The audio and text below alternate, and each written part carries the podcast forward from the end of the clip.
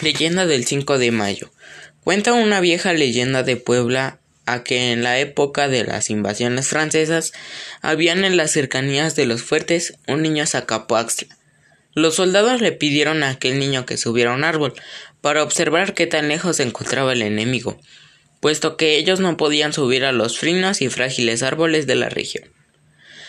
El niño aceptó ayudar con gusto, subió a un árbol y pudo ver avanzar a los franceses.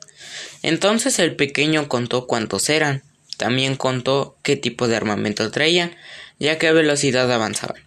Los soldados agradecieron al niño y le pidieron que se bajara del árbol, pero el niño seguía aferrado al árbol, dando aún más información.